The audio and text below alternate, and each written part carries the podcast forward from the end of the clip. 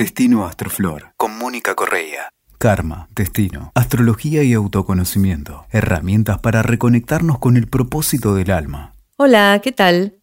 Hoy te vengo a charlar sobre Virgo.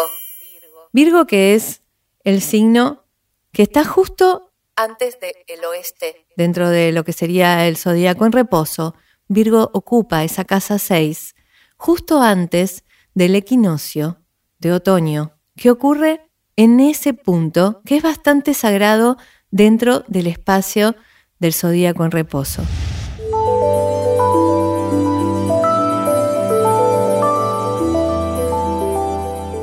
Tiene un regente, como todos los signos, en este caso Mercurio, que habla de la mente y que pone en orden las cosas.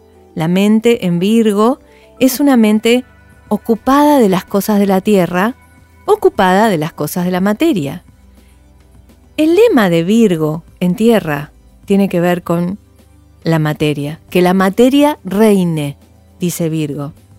Y para eso en esta casa que ocupa, que es la casa 6, en el zodíaco en reposo, habilita todo lo que tiene que ver con el servicio. La capacidad de hacerle a los demás la vida más fácil y el discernimiento de lo que es tóxico o lo que no es. La capacidad de hacer orden sobre las cosas y armar así distintos protocolos. Todo tipo de protocolos.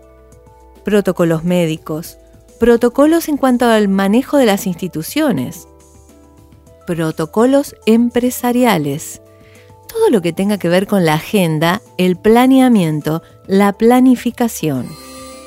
También Virgo representa la productividad y le interesa mucho las líneas de producción, la calidad, el perfeccionamiento de la materia y de las relaciones y los vínculos también.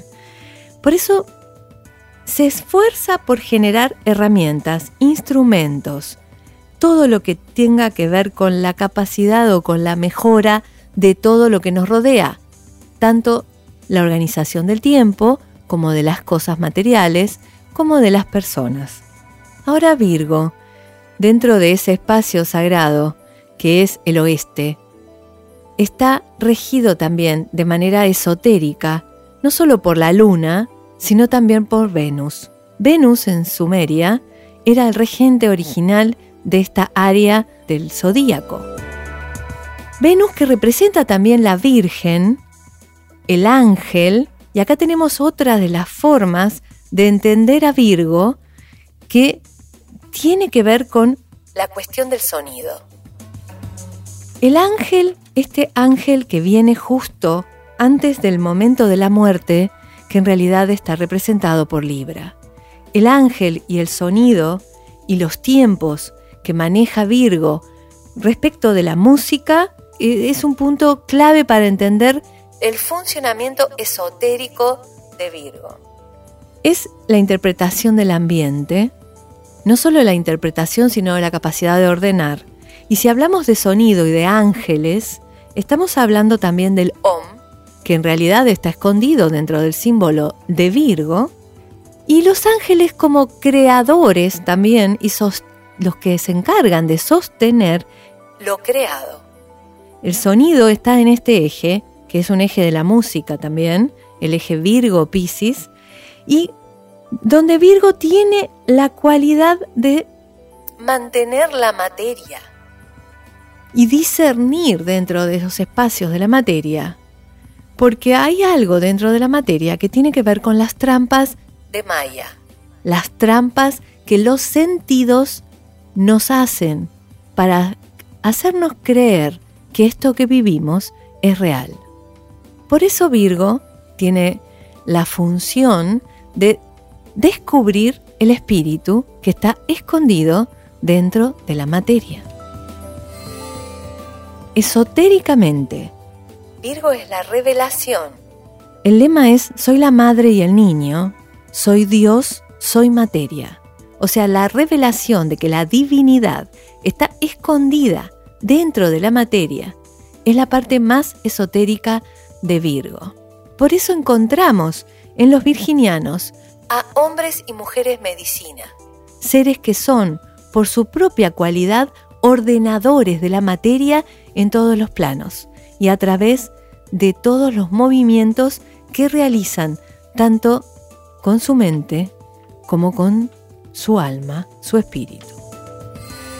En los tiempos de luna llena, como siempre, el lobizón o los vicios de cada uno de los signos pueden manifestarse con mayor vehemencia.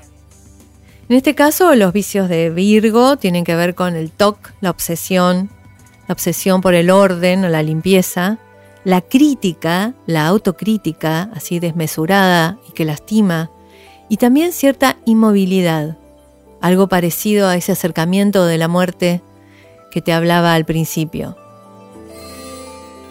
Ahora, también podemos aprovechar para elevar la energía y pedir durante esos tiempos de luna llena discernimiento, que se faciliten ese, correr esos velos ahí donde las trampas de Maya nos engañan y no nos permiten ver que el servicio es parte del trabajo en la tierra.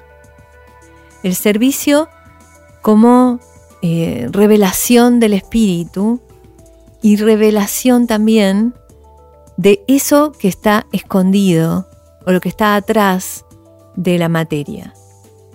Sostener lo creado utilizando el sonido, por ejemplo, en ese tiempo, es clave. Favorece absolutamente lo que tiene que ver con la interpretación. Interpretar lo que vemos, interpretar lo que sentimos, interpretar lo oculto también. Entonces, bueno, la revelación del espíritu escondido en la materia es lo que buscamos en esos días de luna llena de Virgo y esto de discernir. De pronto podemos utilizar nuestro tercer ojo en esos tiempos, facilitando esa claridad. Bueno, que esté muy bien. La próxima te cuento más.